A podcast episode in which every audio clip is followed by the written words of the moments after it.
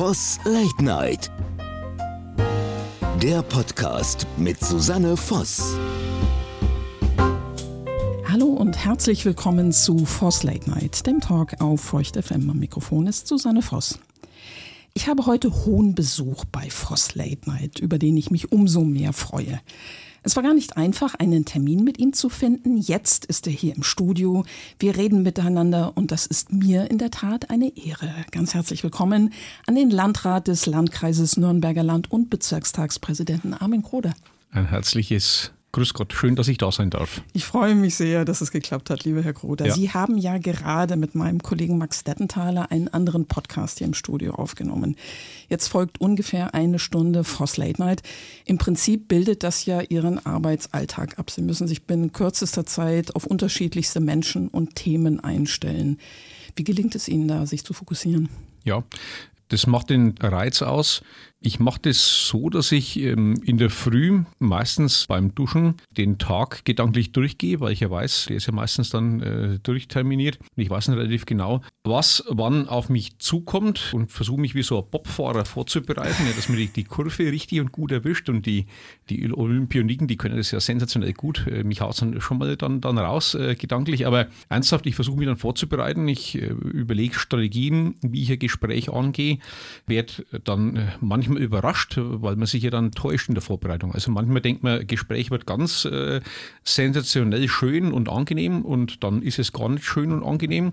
Und auch umgekehrt. Manchmal gibt es Gespräche, äh, vor denen man ein Stück weit auch Sorge hat und denkt, oh je, das wird richtig anstrengend. Und plötzlich geht es dann, äh, dann ganz gut. Ist aber die Ausnahme. Normalerweise laufen dann die Termine schon so ähnlich ab, wie man sich das vorstellt. Aber ich bereite mich auf den Tag schon gedanklich vor. Ich fahre nicht einfach los in den Eiskanal, sondern ich bereite mich dann vor und weiß dann schon relativ genau, wann ich was sagen werde. Sie sind ja von Haus aus Jurist. Gab es einen bestimmten Punkt in Ihrem Leben, an dem Sie wussten, das ist der Berufsweg, den ich Armin Krone einschlagen möchte? Das war ziemlich spannende Entwicklung mit äh, vielleicht Irrungen und auch Wirrungen. Ich habe den Gedanken schon relativ früh gefasst. Als Kind habe mich das schon äh, inspiriert und äh, interessiert, wie es sein kann, dass sich äh, Menschen ein Gewand äh, umziehen, in dem Fall dann die richterliche Robe und sich dann vielleicht auch noch irgendwo höher raufsetzen und dann über andere Recht sprechen. Das hat mich immer interessiert und ich habe gedacht, ja, wie kommt das? Ne? Was, was, was muss man da lernen und wie wird einem das dann ein Stück weit auch gegeben?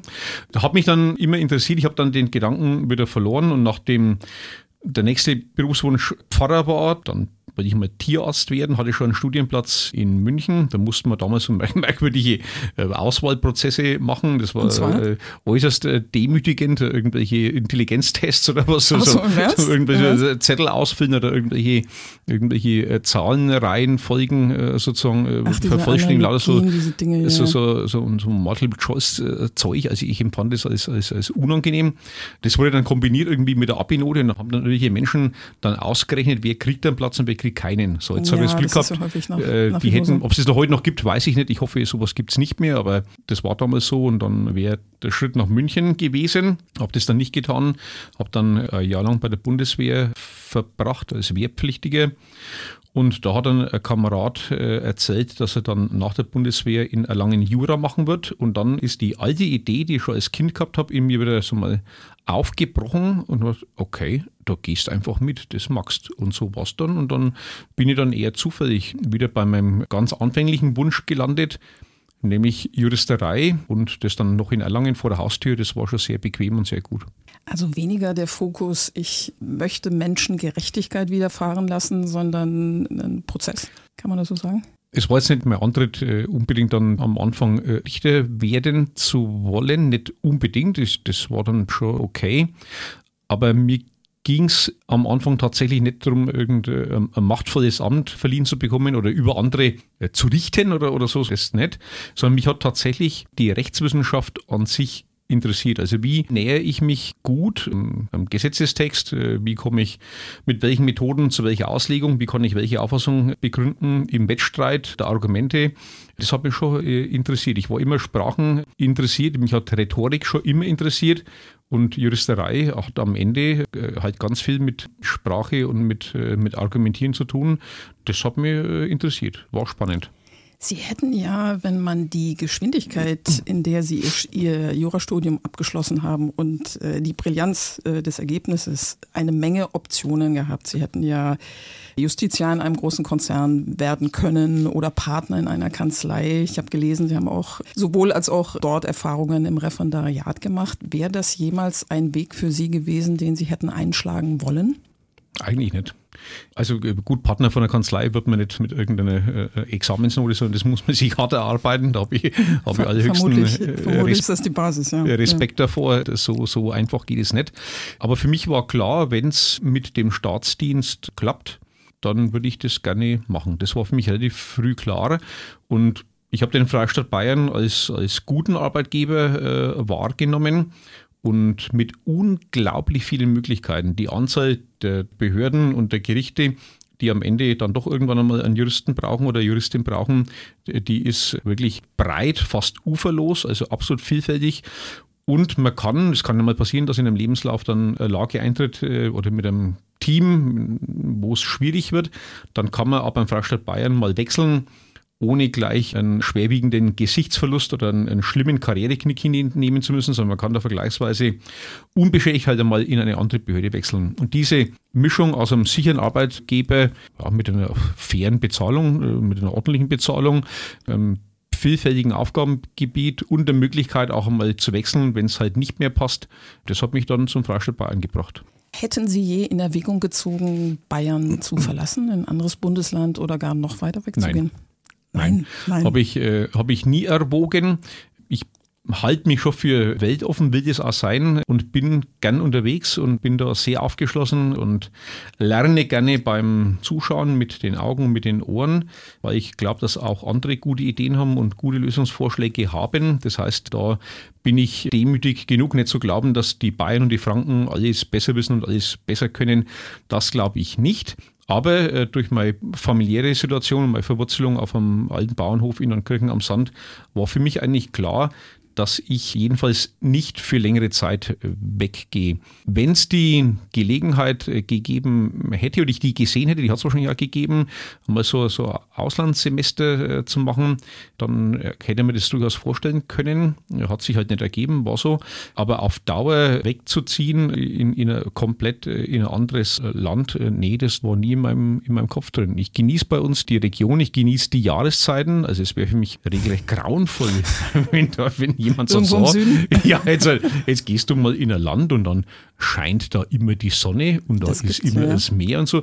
Das ist für manche Sehnsuchtsort. Ja, das wäre für mich an der, an der Grenze zur Hölle, aber äh, da hat jeder seine, äh, seine, seine Einschätzungen dazu. Ich mag bei uns den Wechsel der Jahreszeiten, die ja kombiniert werden mit einer unterschiedlichen Art, sich zu ernähren, äh, Essen und Getränke und Weihnachtsmärkte und, und Kirchwein, Sommerfeste und, und also die Mischung, die taugt mir einfach. Wenn es jemand anders haben will, meine Güte, jeder wie er will und jeder soll glücklich werden. Aber für mich wäre die Aussicht in einem Land äh, auf Dauer nicht vorübergehend, sondern auf Dauer äh, leben zu müssen, wo immer die Sonne scheint und immer das Meer plätschert. Ich glaube, das, das wird mir seelisch nicht gut tun. ich, lieber Herr Koder, muss jetzt damit fertig werden, dass hm? Sie in der Tat meinen Sehnsuchtsort als Grenze zur Hölle bezeichnet haben. Ja, na, das Gespräch fängt ja dann gut an. ja, das fängt gut an und das ja. werden wir nicht schneiden, da muss ich jetzt mal durch. Ja, da müssen wir jetzt durch. Äh, ja, genau, genau. Jeder, wie er will. Ja, ja, nee, absolut. Nee, ich mache nur Spaß, aber ich, ich finde das immer interessant, andere Sichten zu hören. Ja. Ich möchte mal einen Schritt zurückgehen in Ihrem Leben. Wie muss ich mir den Gymnasiasten Armin Kroder im Teenageralter vorstellen? Gab es eine Zeit der Rebellion? Haben Sie jemals Protestbutton gegen irgendetwas getragen? Nee, ich war nie irgendein Revolutionär oder, oder nee, das, das steckt in mir äh, nicht drin. Das heißt nicht, dass ich mit allem einverstanden bin oder allem zugestimmt hätte, das meine ich nicht. Aber die Grundhaltung bei mir war tatsächlich immer, dass ich dankbar bin für die Gelegenheiten und die Möglichkeiten, die mir meine Familie eingeräumt hat oder die mir die Gesellschaft eingeräumt hat mit dem Gymnasium ums Eck rum. In meinem Fall war es dann das Paul-Finzing-Gymnasium in, in Hersbruck, dass man da hingehen konnte, muss man nichts dafür zahlen und so. Das ist schon, also ich habe das immer als durchaus ein Privileg gesehen und auch da will ich nicht romantisieren, aber ich habe da keinen kein Grund gesehen, jetzt da irgendeine Revolution anzuzetteln. Ich habe mich eingebracht äh, als Klassensprecher, als als Schülersprecher, als Kollegstufensprecher und habe versucht dann da äh, Dinge, die uns nicht gepasst haben, die hat es natürlich gegeben, äh, anzusprechen, aber dann immer im Dialog mit, mit Schulleitung oder mit dem Elternbeirat irgendeine Lösung zu finden. Aber das Bild von, ich müsste mich gegen irgendwas Böses wehren oder, oder ich allein wüsste, wie es richtig gut geht, das war in mir nicht drin, ist auch heute nicht drin. Werten Sie das als einen elementaren Charakterzug, den Sie einfach haben, oder ein Stück weit auch als Ergebnis Ihrer eigenen Sozialisation, der, des Wertekanons, der Ihnen in Ihrer Familie vermittelt worden ist? Hm.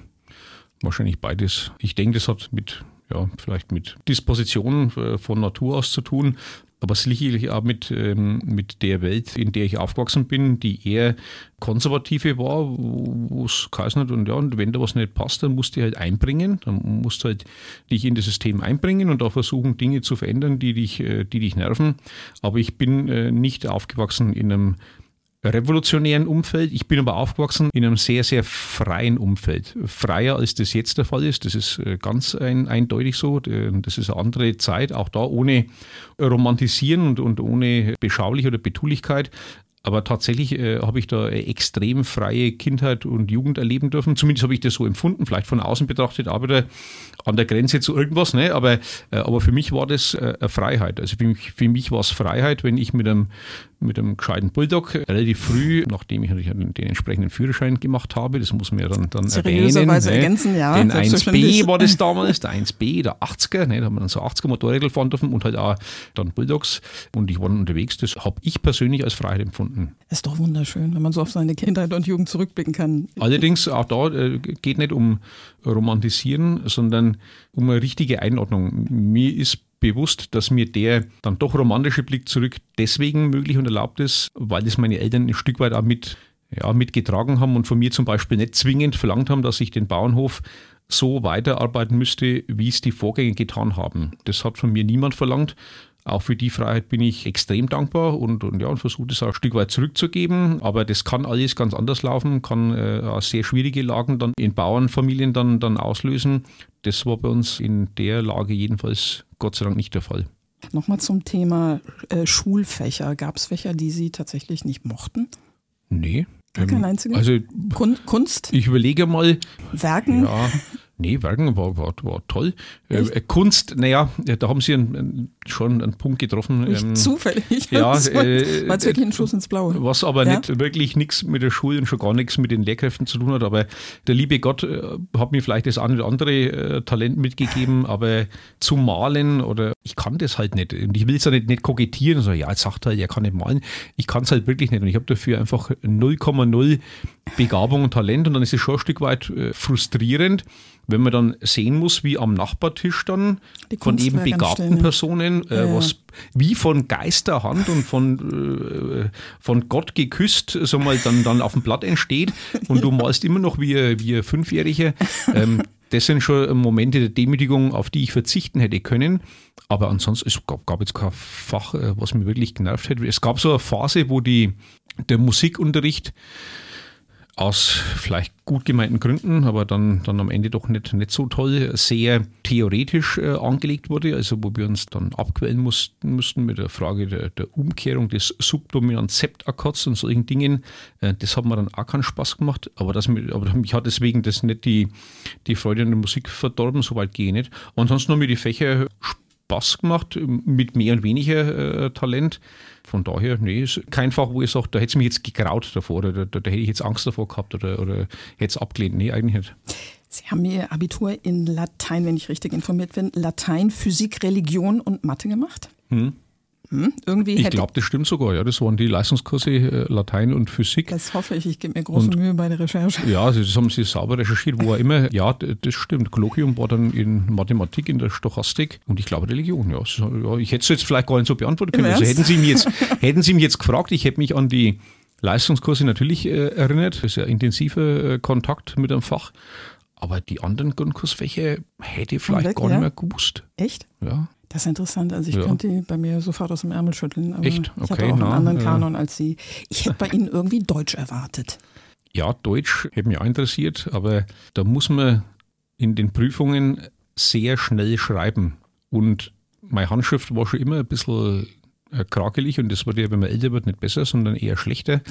Und, und dann war immer die Sorge, dass ich dann nicht fertig werde. Und es hat mich dann wahnsinnig gestresst, dann noch die letzten zwei Seiten zu schaffen. Und dann war das eher äh, Geschmiere, wo dann die Lehrer mit aller äh, größter Sorgfalt und, und, und, größter Nachsicht dann doch nur irgendwas rausgefunden haben, was ich wohl gemeint habe beim Hinschmieren.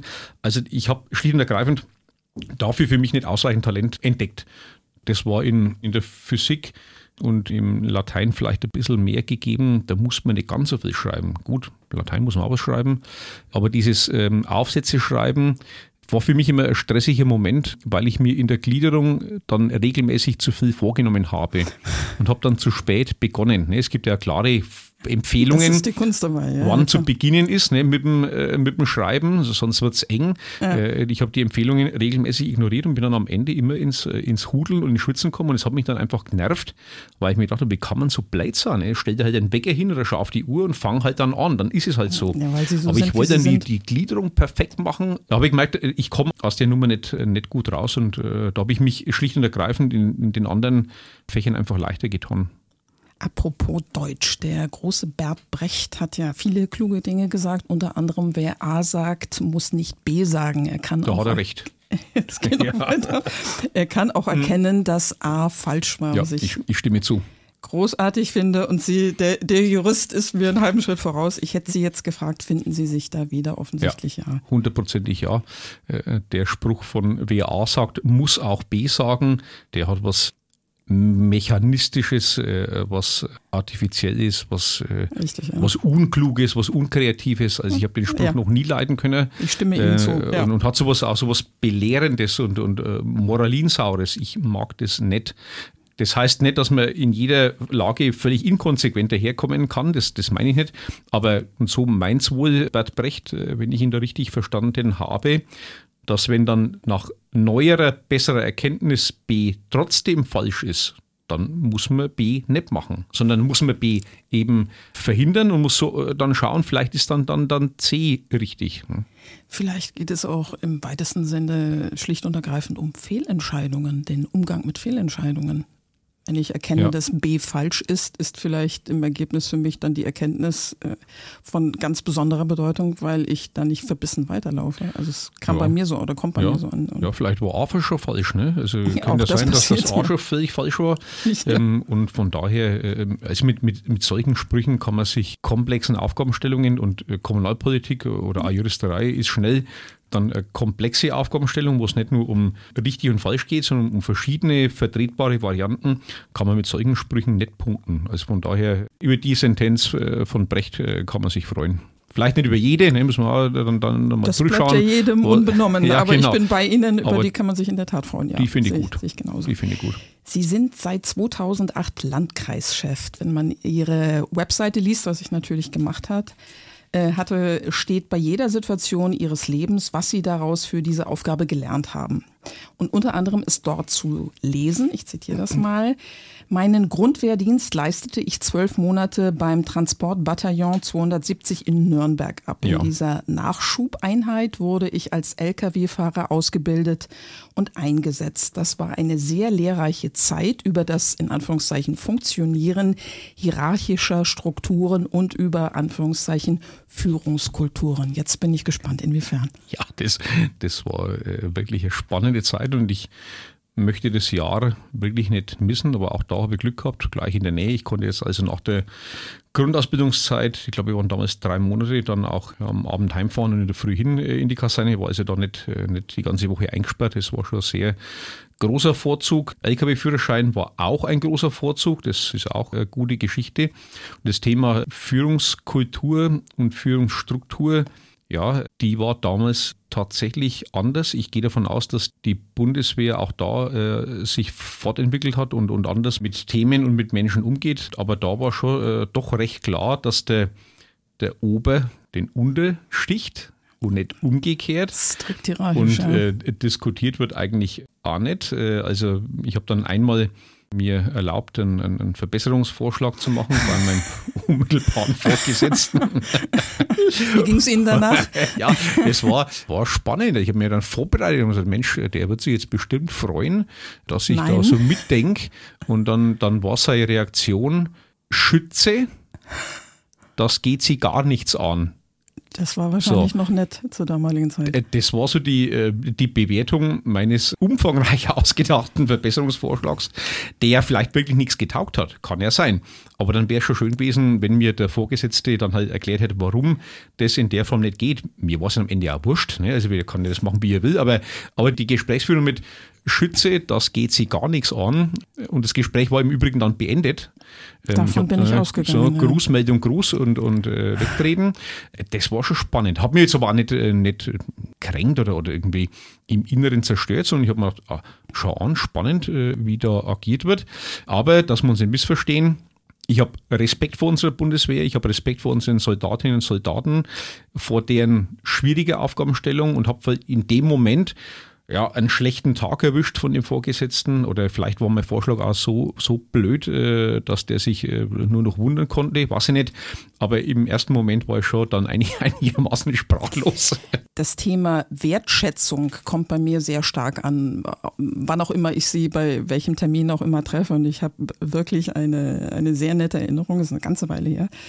Das war in einem beruflichen Kontext, es waren Gäste, externe Gäste eingeladen. Sie waren der ranghöchste Gast. Und es ist etwas ganz außerordentlich schief gegangen. Und als Pressevertreterin, ja, es ist lange her, Sie können sich nicht erinnern, als Pressevertreterin habe ich dann beobachtet, wie alle um mich herum ganz nervös wurden. Und dann haben Sie gesagt, und ich erinnere das tatsächlich noch wörtlich, ich möchte mich nicht davon freisprechen, dass bei mir nicht auch mal was schief geht. Und damit war das Problem gelöst. Würden Sie sagen, wertschätzend mit anderen umzugehen, ist ein Talent oder kann man das lernen? Da kann man einiges lernen. Gut, also wenn man, wenn man von Haus aus ein echter Stinkstiefel ist, ähm, dann wird es vielleicht schwierig, aber man kann sich das schon ein Stück weit aneignen, antrainieren, dass man darauf achtet, äh, wie man mit Menschen spricht und wie, wie Dinge ankommen. Ich habe gerade die Bundeswehrgeschichte erzählt, die sich bei mir eingebrannt hat, äh, aus Sicht von dem Vorgesetzten wahrscheinlich völlig bedeutungslos und am Ende war es ja auch bedeutungslos. Ich will das nicht überhöhen und habe da auch äh, ganz tolle Führungserfahrungen auch bei der damaligen Bundeswehr im Übrigen äh, erlebt. Man kann da schon ähm, ein bisschen daran arbeiten und sich versuchen, in die Lage dessen zu versetzen, der der andere ist, der betroffen ist, der Pech gehabt hat. Und da versuche ich die Rolle vom Oberschlaumeier oder vom Scharfrichter oder vom Besserwisser, soweit es geht, einfach zu vermeiden. Weil alle Entscheidungen haben ihren historischen Kontext. Das ist das eine. Das andere ist, dass halt Fehler passieren. Ich meine, mir passieren jeden doch so viele Fehler, wo mir dann hinter das, das es doch nicht. Wie kann man so blöd sein? Aber mei, äh, das ist normal, wenn man, wenn man was macht, dann, dann geht einmal was schief und dann, dann, dann ärgere ich mich äh, und dann, dann ist aber war wieder gut. Also ich bin dann schon gnädig mit mir und so, ja, kann aber was schief gehen. Aber äh, wenn man dann, dann sollte man auch mit anderen, wenn es geht, gnädig sein. Was halt schon nerven kann, da bin ich dann auch kein Heiliger, wenn dann irgendein Thema zum dritten oder vierten Mal in, in ähnlicher Form nicht funktioniert oder schief geht, dann äh, verliere ich schon mal die Geduld und, und verwende dann ähm, Formulierungen, äh, manchmal Mitarbeitern gegenüber, die mir dann hinterher leid tun. Ne, Mensch, das ist ja wirklich äh, weder stilsicher noch angemessen. Ich sag's dann aber auch. Ich sag dann, das, das war jetzt äh, nicht gut in der Formulierung. In der Sache bleibt die Kritik, aber die Formulierung, die nehme ich zurück. Das bedauere ich. Dann ist das auch wieder, wieder okay. Aber es gibt halt Tage, wo dann äh, einfach äh, viel schief geht und dann hat der, der so zum letzten Termin kommt, der hat dann irgendwie Pech, ne? Der kriegt dann so den, den, den, den Ärger des ja. Tages irgendwie so, so ab und dann, und wie gesagt, dann ärgere ich mich über mich selber am allermeisten, weil so, ne, das, das, das kann nicht sein, das ist nicht professionell. Und wenn man es in der Form dann daneben gegriffen hat, muss man dann sich entschuldigen und sagen, es tut mir leid, das war nicht in Ordnung. Ich versuche das äh, fürderhin äh, zu, zu vermeiden. Ähm, und dann ist es normalerweise in Ordnung. Also wir sind ja auch nicht im Kindergarten, ne? sondern dann, kann es einmal ein bisschen rauer werden. Aber im Großen und Ganzen versuche ich mit Menschen ordentlich äh, umzugehen und äh, wünsche mir das auch äh, umgekehrt. Das ehrt Sie, dass Sie sich selbst hinterfragen? Und dass sie in der Lage sind, sich zu entschuldigen. Und im Übrigen, sie sind äh, bei allen Ämtern, die sie haben, am Ende auch ein Mensch, schlicht und ergreifend. Ja. Und Menschen dürfen auch mal nicht gut drauf sein und sich vielleicht auch mal ein Wort vergreifen. Das kann passieren. Ja. Das kann passieren. Ich möchte noch mal auf das Thema Wertschätzung zurückkommen. Ich soll Sie ganz herzlich von jemand grüßen, der Sie außerordentlich wertschätzt, auch wenn Sie ihn Promi-Friseur genannt haben, obwohl das viel zu elitär klingt. Ja. Sie lachen, Sie wissen, von wem ich rede. Von dem Marcel Schneider vermute ich mal. Von dem großartigen Marcel Schneider, ja. der bei Frost Late Night zum einjährigen Jubiläum zu Gast war und dem ich erzählt habe, der Landrat kommt und er, der Armen kommt, der Armen kommt. Das ist und wirklich, also es kam so viel menschliche Wertschätzung bei mir an, was sie angeht und er hat mir wirklich gesagt, ich sollte sie herzlich grüßen, was ich hiermit tue. Und Marcel Schneider hat mich auch darauf hingewiesen, dass sie Schirmherr seiner jetzt dann 53. Charity-Veranstaltung ja. im April sind. Was bedeutet für Sie generell ehrenamtliches Engagement so vieler Menschen bei uns im Landkreis?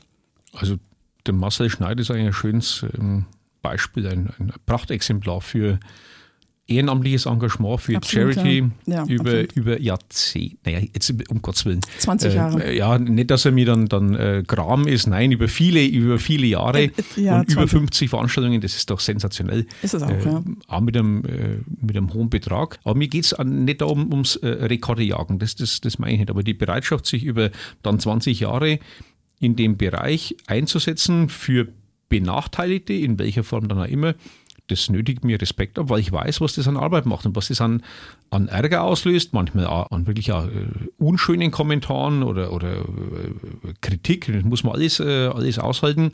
Und da geht der, der Marcel seinen Weg und ich unterstütze ihn dabei. Wenn er mich braucht, helfe ich mit. Und von daher sind wir froh, wenn wir solche Menschen haben, die dann insbesondere für die, die Tierarmee ähm, äh, mit äh, aktiv sind und auch für die Lebenshilfe, insbesondere Frühförderung. Ja, absolut. Äh, da gibt er Vollgas mit. Ähm, das ist wirklich sensationell.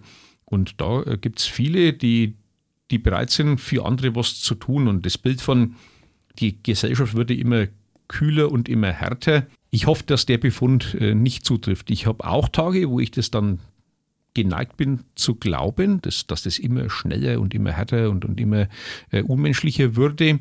Ob es einer echten Untersuchung standhielte, weiß ich nicht. Also ich erlebe auch ganz, ganz viel äh, Engagement von Menschen, die ohne sich wichtig zu machen oder sich aufzuspielen oder ohne gleich dann irgendwelche Orten bekommen zu wollen, sondern einfach so anderen helfen mit ihren Talenten. Da gibt es viel Wärme und das finde ich, äh, find ich gut. Und es ist am Ende nicht nur gut, sondern es ist unverzichtbar. Weder eine Stadt noch ein Landkreis noch ein Sozialverband könnte die ganzen Arbeiten, die da gemacht werden, leisten. Das wäre am Ende auch unbezahlbar. Es hat eine wirtschaftliche Dimension, das wäre am Ende unbezahlbar. Und wenn man den, den Forschern glauben darf, und ich glaube auch an der Stelle ähm, der Wissenschaft, dann macht Helfen am Ende auch glücklich. Und glaub, wenn ich jemandem ja. helfe, dann darf ich daraus sehr wohl Glück ziehen ohne dann äh, moralisch abzusinken. Ganz im Gegenteil, ich darf helfen und ich darf dabei glücklich werden. Und dann wird es eine ganz gute Geschichte, weil wenn sich Menschen dann tatsächlich für bestimmte Aufgaben aufopfern, äh, im Sinn von einer Selbstaufgabe, hilft niemandem. Dann, dann ist irgendwann die Arbeitskraft äh, und die, die Leistungsfähigkeit kaputt. Und es gibt noch viele andere, die Hilfe bräuchten. Und da den, den Spagat zu finden zwischen, was kann ich wirklich leisten und wo muss ich mich dann um mich selber kümmern, auch das müssen die Ehrenamtler gut hinbekommen. Aber da erlebe ich viel an tollen Engagement, wo ich dann das Bild von alles wird immer nur schlechter und härter und kälter äh, dann schnell wieder äh, für mich wegstreiche. Marcel hat mich unglaublich beeindruckt und ich habe wirklich den Eindruck, dass er ein durch und durch glücklicher Mensch ist, der durchaus, auch wie Sie gerade schon angedeutet haben, Anfeindungen äh, aus anderen Gründen erlebt, deswegen aber nicht verbittert, sondern auf die guckt, die Hilfe brauchen, die vielleicht Gewalt erleben, Lebenshilfe, wie Sie gerade schon sagten, Dinge, die lohnenswert sind und er ist glücklich und das war ein ganz, ganz schönes Gespräch. Ja, ja ich, ich glaube, da gilt tatsächlich, helfen macht auch selber glücklich. Ja, ganz, ganz eindeutig. So nehme ich das wahr. Ich nehme das bei ihm nie als irgendwie ähm, gequält war oder als, oh je, jetzt muss ich die 53. wie, sondern äh, mit einer nein, nein, nein. hohen inneren intrinsischen Motivation aus echtem eigenen Antrieb. Das merkt man. Ja, absolut. Und es kommt ja auch im April der wunderbare Oliver Tissot. Es kann nur gut Ja, wunderbar. werden. Ja, ja, ja. Mensch, der hat ein Talent, ne? Der hat Oliver, ein Wahnsinn. Oliver Tissot Ein war mein Wahnsinn. allererster Gast bei der Premiere von Voss Late Night und ich habe bei unserer Geburtstagsshow jetzt gestanden, dass ich da wirklich aufgeregt war. Und Oliver ist erstens sehr tapfer gekommen und hat mit mir geredet. Und ich habe gedacht, mein Gott, ein Mensch, der so aus sich selbst schöpft, so kreativ ist, aus dem Stand, ein wirklicher Wortakrobat ist. Also großartig, absolut großartig. Das erzähle ich jetzt ja kurz, das könnt ihr ja hinterher rausschneiden, wenn es euch nervt. Aber Nein, nein, nein, wir schneiden nicht. Erzählen Sie mal, erzählen Sie mal. Das Es war mein erster zu Kontakt zu dem großen Geist. Das war im Jahr 2009. Da wurde die Raiffeisenbank Altdorf feucht, ich meine 100 Jahre alt, mit großem Festabend Mhm. in der Reichswaldhalle zu feucht. So. Ich war äh, dann noch immer noch vergleichsweise jung gewählter Landrat und war dann eingeladen, mit dabei zu sein und auch ein Grußwort an die Gäste zu richten. So häufig, ja. War, was so, was ich gern mache und wo ich gern, gern hingehe. Aber ich, es war ganz am Anfang und dann will man einfach nichts falsch machen. Und äh, ich habe mich meinte ich, entsprechend gut vorbereitet äh, und äh, dreht auf die Bühne und will sagen, meine sehr geehrten Damen und Herren, verehrte Fest- und Ehrengäste. und mir rutscht raus, meine sehr geehrten Damen und Herren, verehrte Ess- und Ehrengäste. also, der Abend wurde zu meinem Unglück moderiert vom Oliver Tissot. Oh, oh das mein heißt, Gott, oh äh, mein äh, Gott, ja, Ich habe ja. dann, dann doch äh, den einen oder anderen Hinweis bekommen. Also es war sensationell. Ich habe mich geärgert. Das gibt's doch nicht. Ja, das nicht ist einmal die einfachsten Wörter bringst du raus und so. Und habe dann aber Glück gehabt, weil dann Verbandsfunktionär, Genossenschaftsvertreter hat dann begrüßt äh, zur Festlichkeit der Raiffeisenbank Altötting. Und, und dann äh, äh, hat sich der Oliver Tissot, äh, also die, diesem Versprecher zugewandt und dann war Ja. ich mit meinem Versprecher draußen. Es war einfach, es war ist- köstlich. ja, Aber in dem Moment genial. ärgert sich natürlich wahnsinnig, weil dann denkst du, das gibt's doch nicht. Also unglaublich. Ich habe es ja dann auch noch gemerkt und habe es dann, dann schon verbessert, aber also, naja, Doch, das gut. gibt's. Das also, und Das- da habe ich erst erst äh, gemerkt, äh, was dem, was dem Menschen alles einfällt, nicht spontan. Ja, das Unglaublich. wirklich. Also er hat mir erzählt, dass er auf einer Autofahrt zur, ähm, zur Show Greatest Talents von äh, Max Denthaler und Simon Schmidt während dieser Autofahrt äh, erst angefangen hat, sich zu überlegen, was, was er auf der Bühne bringt. Dass sie ihm dann natürlich eine Steilvorlage geliefert haben. Ja, das gehört dazu, Herr Krone. ja. Abso absolut. Ich möchte, wenn auch ganz kurz, auf die Tatsache zu sprechen kommen, dass Sie ja auf dem Kroderhof aufgewachsen sind, der bis 2016 ein Milchwirtschaftsbetrieb war. Sie ahnen Ja. es, worauf ich hinaus will. Äh, Ich habe mir sagen lassen, dass Sie melken können. Ja, kann ich. Können Sie. Ja. So. Was ist dabei die Kunst beim Melken? Müssen die Hände wirklich warm sein und warum ist es gefährlich zu zwicken? Und man muss, eine Freundin hat mir gesagt, ausstreichen. Stimmt das? Ja. Ähm, also Sie reden von der Handmelkmethode. Ja. Die andere könnte ich gar nicht beurteilen. Ich glaube, die, heißt auch sogar nicht. Allgäuer Handmelkmethode. Bin mir jetzt gar nicht sicher. Na gut. In der Tat sollten die Hände nicht eiskalt sein. Äh, Das erklärt sich von selbst. So. Ähm, zudem ist Hygiene wichtig, also schön, Ja, äh, schön sauber machen. Klar, es handelt sich um ein Lebensmittel. Und äh, dann nennt man das wohl das, das Anrüsten, also entsprechende Massagetätigkeiten, um den, den Milchfluss äh, zu provozieren. Ach so, man kann gar nicht direkt zupacken und äh, ah, okay. na, äh, wenn man das glaubt, dann wird man schnell mit Krämpfen im Unterarm gebeutelt sein und hat äh, dann nichts geschafft, sondern da gilt, Arbeitsvorbereitung ist dann am, am Ende alles. Und äh, was vielleicht die, die Freundin mit, mit, mit Ausstreichen gemeint hat, ja, kann man es vielleicht so beschreiben, dass man dann mit Daumen und Zeigefinger sozusagen So, die, die die Zitze Zitze so. verschließt und dann mit den, mit den anderen Fingern nach unten sukzessive zu, zudrückt. Und das kann man auch dann, wenn man dann äh, schnell unterwegs ist, so als, als Okay. Streichen nach unten äh, dann betreiben. Also wenn dann die Milch gut fließt, dann, dann kann man es auch insofern auch rausstreichen. Aber man muss unbedingt, wenn es geht, oben zuzwicken, weil sonst geht die Milch nicht unten raus, sondern geht ins Euter zurück. Ach so, So. also, also man, man muss dann, man darf nicht Ja. generell zwicken, man zwickt oben und streicht unten aus. Nein, nein, nein, nein mit einer, mit einer Hand. Äh, Ach so, ach so, mit mit- einer Hand. Ja, ja. Ähm, oder mit, mit, natürlich mit, dann mit zwei Händen, aber an, an zwei Zitzen sitzen. Ähm, und wenn man dann das nett macht, oben zum Zuzwicken, dann drückt es die Milch ja nach, nach oben ins Euter wieder zurück und nicht unten raus. Und das soll ja unten raus das und soll ja dann in den, in den Eimer. Und die, ich meine, ich kann das äh, nicht wirklich äh, professionell, aber ich, ich würde schon, äh, denke ich, einen, einen Liter rauskriegen. Aber die, die das schnell machen, da sieht es aus wie, wie runterstreichen. Es ist auch eine Art runterstreichen. Und die machen das dann so schnell, dass dann tatsächlich die Milch im Eimer zu schäumen beginnt. Das ist ein Zeichen dafür, dass das jemand gut beherrscht und entsprechend auch dann erfolgreich ist. Und wenn man die Dinge nicht kennt, und da gibt es ja manchmal auf Kirchbeinen so, so Plastik-Euter, wo man das mal probieren kann. Und wenn kann man glaubt, das habe ne? nur mit schierer Kraft zu tun, wird man schnell äh, eines Besseren belehrt. Es ist am Ende eine Technikfrage und am Ende eine Frage von äh, Ausdauer und Zähigkeit, wie es meiste im Leben. Ne? Also da, äh, ja, also ja, muss man halt mal probieren, dann kann man es äh, dann kann man äh, beurteilen. Aber also in der Theorie bin ich einigermaßen stark, in der Umsetzung wahrscheinlich auch da so, so mittelmäßig, weil das einfach eine Übungssache und, und eine Trainingssache und die Armmuskulatur muss das gewöhnt sein. Sonst hat man nach fünf Minuten Krämpfe in den Unterarmen und man sich das nicht vorstellen kann. Dann kann man die, die, die Hände nicht mehr schließen. Ne? Also von daher, ja. Wie lange dauert das im Schnitt, wenn man so vielleicht mittelmäßig geübt ist, eine Kuh fertig zu melken? Das ist eine schwierige Frage. Vielleicht das weiß ich gar nicht genau, zehn Minuten, Viertelstunde vielleicht. Zehn Minuten, eine Viertelstunde ja. zwicken. Ja, ja, ja, ja, Viertelstunde wird schon äh, mindestens dauern, ja.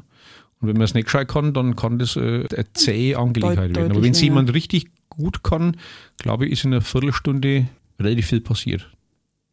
Das ist wirklich erarbeitet. Es hat mich nur in der Tat interessiert, weil ich wusste, Sie können das. Ja. Ich habe jetzt gerade, Sie werden lachen, ich habe gerade gedacht, das ist eigentlich ganz gut, dass, dass wir jetzt hier talken und ich keinen Artikel schreiben muss. Sie haben ja so witzige Zitate ja. gemacht. Aber um da keine, äh, Legendenbildung zu betreiben, ähm, nein, ich habe das nicht professionell äh, tun müssen, weil wir haben natürlich zum Glück äh, eine Melkmaschine gehabt, äh, weil es waren dann am Ende immerhin doch 21 Milchkühe und die mit der Hand zu melken. Ah, also da Minuten, bekommt ja. der Spaß ein Loch. Ne? Das, ja, äh, von daher, also ich traue mir zu, äh, ein Liter bringe ohne weiteres äh, raus und dann ist aber auch gut. Vielleicht hört das ja jemand, der vom Fach ist und ja, fordert den Landrat raus. Der, der wird mich jetzt wahrscheinlich der völligen Fehlbeschreibung zeigen, kann gar nicht passieren. Das ist also, wir, wir berichten hier ohne ja. Gewehr, ihr Lieben, ja, an den Geräten. Genau. Das ist mir ein genau. Anliegen. Ich hoffe, mir gelingt jetzt eine möglichst elegante Überleitung zum Thema Kultur, lieber Herr Kroder. Sie sind stellvertretender Ratsvorsitzender der Europäischen Metropolregion Nürnberg und machen sich für die Kampagne Heimat für Kreative stark. Was verbirgt sich dahinter? Zunächst einmal, ich glaube, das bin ich gar nicht mehr. Wenn Sind ich, Sie gar nicht mehr? Äh, ich war äh, Ratsvorsitzender. Sie waren Vorsitzender, dann, dann Stellvertreter. Und, und dann, glaube ich, seit einiger Zeit bin ich nicht mehr im Ratsvorsitz. Hoffentlich jetzt, jetzt kein Unsinn. Ähm, aber es hat sich dann mit der äh, ja. mit der Tätigkeit auf Bezirksebene nicht mehr, äh, nicht mehr vertragen. Ah, verstehe, so, gut. Äh, gut, dann also war das der vorletzte Stand. Aber ist, das ist völlig wurscht. Ich bin tatsächlich ähm, äh, Fan der europäischen Metropolregion Nürnberg, diesem freiwilligen Zusammenschluss, der ja fast, ja, fast ganz Nordbayern mit umfasst. Und das, das Motto Heimat für Kreative finde ich, wenn man sich darauf einlässt, vielleicht auf den zweiten Blick wirklich gelungen, dass wir Kreativität sehr, sehr weit interpretieren. Nicht nur bezogen auf Kunst und Kultur, da liegt es auf der Hand, sondern auf alle Lebensbereiche. Und wir brauchen in allen Lebensbereichen äh, kreative Menschen, die was Neues ausprobieren und dann neue Wege gehen, sich was Neues überlegen. Und vor dem Hintergrund ist das, das Wort Heimat oder die Message Heimat für Kreative, finde ich ganz, ganz gelungen. Wir wollen auch solche Menschen anziehen. Also wir wollen talentierte Menschen anziehen. Am besten aus allen Herren Länder, die sich bei uns mit, mit einbringen äh, und äh, ja, insofern auch da vielleicht eine neue Heimat finden können. Sie selbst sind ja auch kreativ, haben beeindruckend viele Ehrenämter und ich möchte gern eines dieser zahlreichen Ämter herausgreifen und zwar den Neunkirchner Theaterverein. Ich spreche das jetzt definitiv falsch aus. Die Sandhasen. Definitiv richtig. Definitiv. Oh, was verbindet ja. Sie mit diesem Verein? Ja, das ähm, war ein ganz wesentlicher Baustein in meiner äh, Kindheit, nicht nur Jugend, sondern Kindheit. Ähm, der Theaterverein, der ist von unserem Hof vielleicht, ist wahrscheinlich kein halber Kilometer äh, entfernt, also ums, ums Eck rum sozusagen auf gut Fränkisch und habe da meine ersten Bühnenerfahrungen gesammelt. Zudem auch in der evangelischen Kirche, auch da haben wir hier und da Theaterstücke einstudiert. Aber ist, der Hauptkontakt war schon beim Theaterverein Die Sandhasen, wo wir dann Ja, da fängt man dann an, ganz klein. Man macht da so eine Karriere. Also man fängt an als Engel, ohne Flügel und ohne Text. So geht's los. Im Ernst? So Gibt's geht's Absch- los. Ja, so war das. Muss ich die Flügel erst verdienen So, bei den Sandhasen? Ähm, äh, äh, also vielleicht, vielleicht ist es auch irgendwie schlägt mir meine Erinnerung irgendwie ein Schnippchen und ich finde die Geschichte einfach nur ganz, ganz die- äh, es klingt charmant. gut, klingt gut. Aber jetzt, jetzt äh, ich glaube, ich glaube, so war das. Ohne Text auf jeden Fall. Weil ja, da hat man oft gar nicht gescheit sprechen können. Und auch dann ohne Flügel. Nächste Stufe war dann mit Flügeln, also weißes Gewand und dann so tatsächlich ähm, kitschigerweise oder äh, schönerweise goldene Flügelchen. Und die nächste Evolutionsstufe und der Schritt war dann tatsächlich im Engelsgewand mit Flügeln und Text. So. das war dann das Maximum dessen, was man erreichen Und dann konnte. kommt Nee. der Text dazu und dann äh, kommt man dann in, vom Weihnachtsstück äh, in die, in die Einakte-Szenerie, die oft auch ein bisschen derb daherkommt. Und dann am Ende äh, landet man dann in einem klassischen Erwachsenen-Dreiakte, wo man dann, ja, äh, wenn man Glück hat, zeitlang den jugendlichen Liebhaber äh, geben darf. Was aber dann mit Älterwerden auch immer schwieriger wird und dann wechselt man so mal die, die Rolle hin zum, äh, mir zum Bauern oder zum Knecht und so weiter und so fort. Oder bei Kriminalstücken zum nicht so lieben Menschen. Und äh, die, die Zeit möchte ich nicht missen. Das war wirklich spannend, äh, weil es das Leben auf der Bühne einem zeigt und wie das Publikum äh, unterschiedlich reagiert. Das ist hochspannend. Also man glaubt ja, wenn man so einen Dreiakter dann einstudiert hat und das ist eine mühselige Arbeit, äh, das sei versichert und seinen Text endlich einmal auswendig kann äh, und, und dann äh, meint man ja bei den zehn Aufführungen, waren es meistens acht bis zehn Termine, dass dann die, die Menschen am immer selben Moment lachen werden oder, oder traurig sein werden, wie immer. Und es ist jeden Abend anders. Und dann ist man überrascht, ne, wenn man denkt, so, jetzt, jetzt kommt ja ein Riesenbrüller, ne, da haben die sich gestern fast von den Stuhlen gekugelt vor Vergnügen. Menschen sind nicht berechenbar. Und dann lacht aber überhaupt keiner. Dann denkst du, okay, sehr, sehr merkwürdig. Und dafür bei einer anderen Gelegenheit, wo am Abend vorher nun wirklich keiner mit der Wimper gezuckt hat, äh, tobt dann der Saal. Und das war diese Live- und Bühnenerfahrung, die, die ist äh, sensationell. Und man kriegt ein bisschen die Angst unter Kontrolle, das, was man als äh, Lampenfieber äh, bezeichnet, äh, dass man sagt, ich brauche Lampenfieber, um einfach wach zu sein und munter zu sein Absolut, und, und ein ja. bisschen nervös, aber nicht, nicht im Sinn von Bühnenangst. Das kann man da so ein bisschen einstudieren und einüben. Das hat man schon äh, einen, einen guten Bildungsbeitrag geliefert. Bei allen Dingen, die auch Spaß machen mit Grillfeste und gescheit feiern und so weiter und so fort, ist eh klar. Aber das Thema Bühnenerfahrung und Live-Erfahrung, das ist mit nichts zu vergleichen, weil live ist live. Du stehst auf der Bühne und wenn der Text weg ist, ist er weg. Dann ist er weg. Und dann werden, Ja. Wird eine Minute oder eineinhalb Minuten werden dann ziemlich lang. Und äh, da erlebt man schon Szenen, das, das, das gibt es doch nicht. Ja, doch gibt es alles. Und, und dann gilt natürlich, Show must go on, egal was. Das, das. Ding muss irgendwie, muss irgendwie weitergehen. Bloß wenn man dann schon so nervös ist, dass man dann die Soufflöse nicht mehr, nicht mehr versteht, weil lauter Rauschen im Ohr, dann wird es äh, richtig unangenehm. Aber ich will keinem Angst machen, ich will euch einladen, das wunderbare Hobby des Theaterspielens mal auszuprobieren. Ja, es ist großartig. Kann ich Ihnen nur zustimmen. Sie waren Sie- bei den Sandha, ich habe auch mal ein bisschen in die Richtung geschnuppert Okay. und das macht unendlich viel Spaß und In Altdorf oder? oder? in, ja, ich habe einige äh, freie Projekte selbst gemacht und äh, dieses Gefühl vor Publikum zu stehen, diese, diese prickelnde Anspannung und dieses totale Fokussiertsein und dann was zurückbekommen vom Publikum, das ist ganz fantastisch. Aber es geht ja, Ja. nicht um mich. Sie Ja, waren doch bei auch. den, marginal, Sie waren bei den Sandhasen Schauspieler und auch Regisseur. Was hat Ja. Ihnen mehr Spaß gemacht, Schauspieler zu sein oder Taktgeber? Das ist eine ganz schwierige Frage. Also kann ich gar nicht so, so trennscharf beantworten. Ähm, Ich habe beim, beim Thema Regie führen, äh, das ist ja Art, ähm, eine Art Führungsamt. Habe ich tatsächlich das Thema Führung und, und äh, Umgang mit Menschen in einem freiwilligen System, äh, das sich von einem professionellen System vielleicht gar nicht so weit unterscheidet, kennengelernt. Äh, Das hat mich schon äh, geprägt.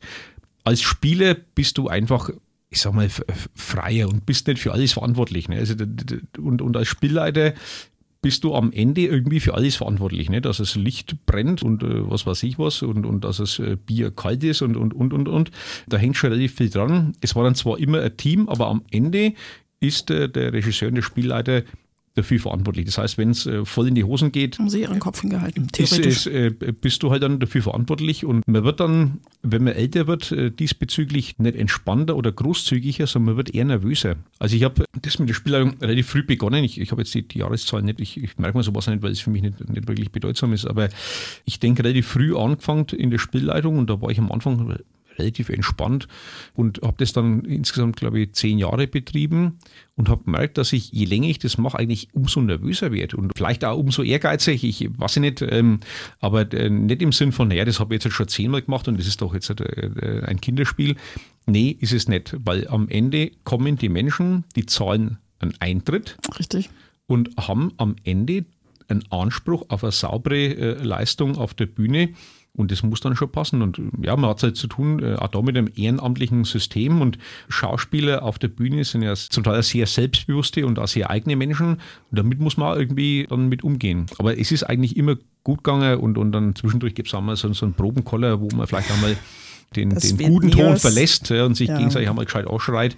Aber am Ende war immer klar, am sagen wir mal, 16. März ist um 20 Uhr Premiere und da geht der Vorhang auf. Egal was ist oder fast egal was, was ist, ich will es auch da nicht, nicht überhöhen, aber da muss es funktionieren. Da muss jeder da sein, muss einen Text kennen, muss die Laufwege kennen, muss die richtigen Klamotten anhaben.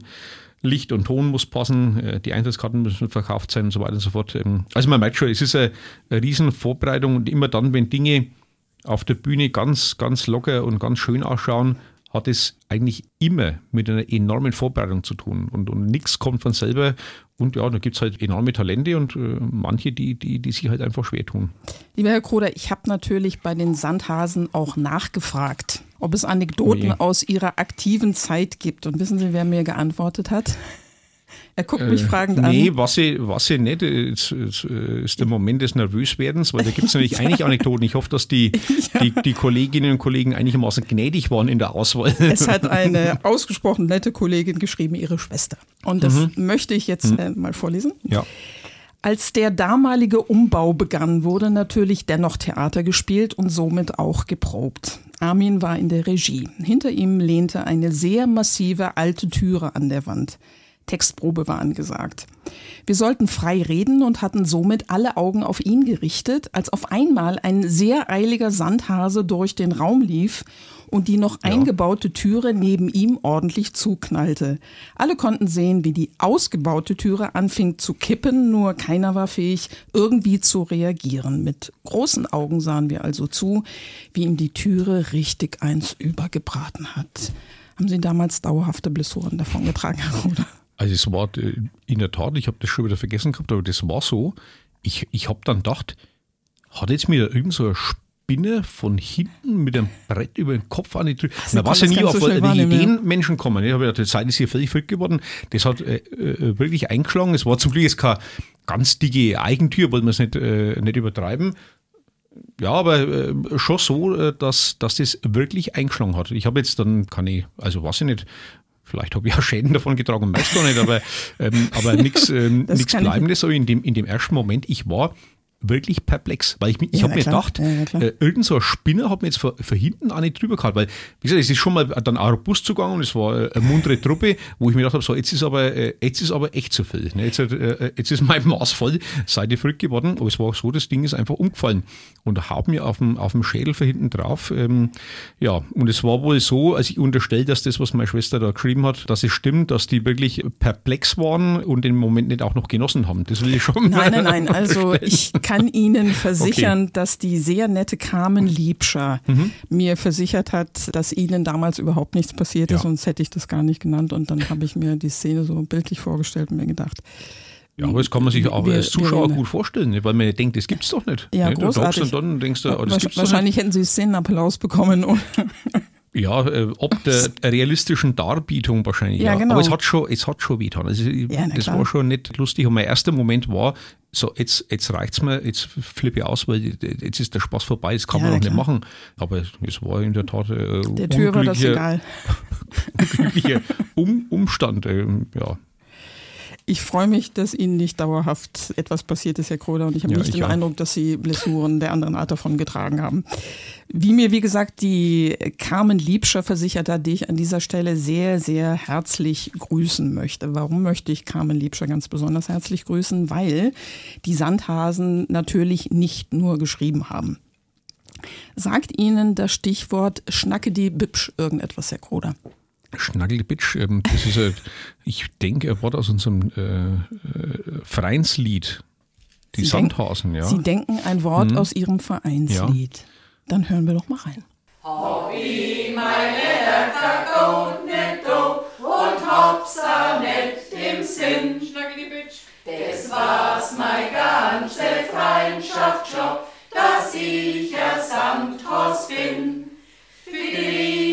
filira, filirallala, filiri, filira, filirallala. Das war's meine ganze Freundschaft schon, dass ich ein Sandhaus bin.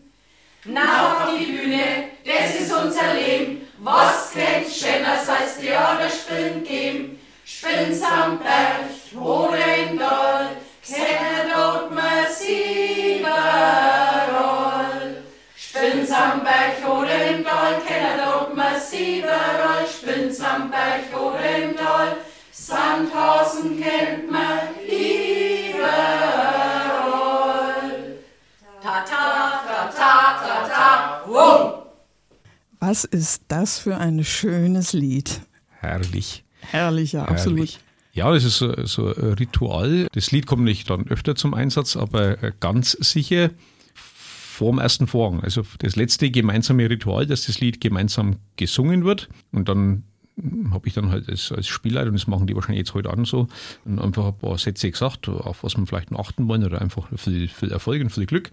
Und dann geht's los. Also es war schon immer vom Ritual her ganz wichtig und äh, Theaterspieler, Schauspieler legen viel Wert auf Rituale, auf, auf, auf Sicherheit äh, und, und das war immer ganz wichtig, das Lied vor dem ersten Auftritt gemeinsam zu singen und sagen, so, jetzt geht's los und jetzt ähm, reißen wir das Ding runter. Ich weiß, dass uns die Sandhasen gerade zuhören. Möchten Sie einen Gruß?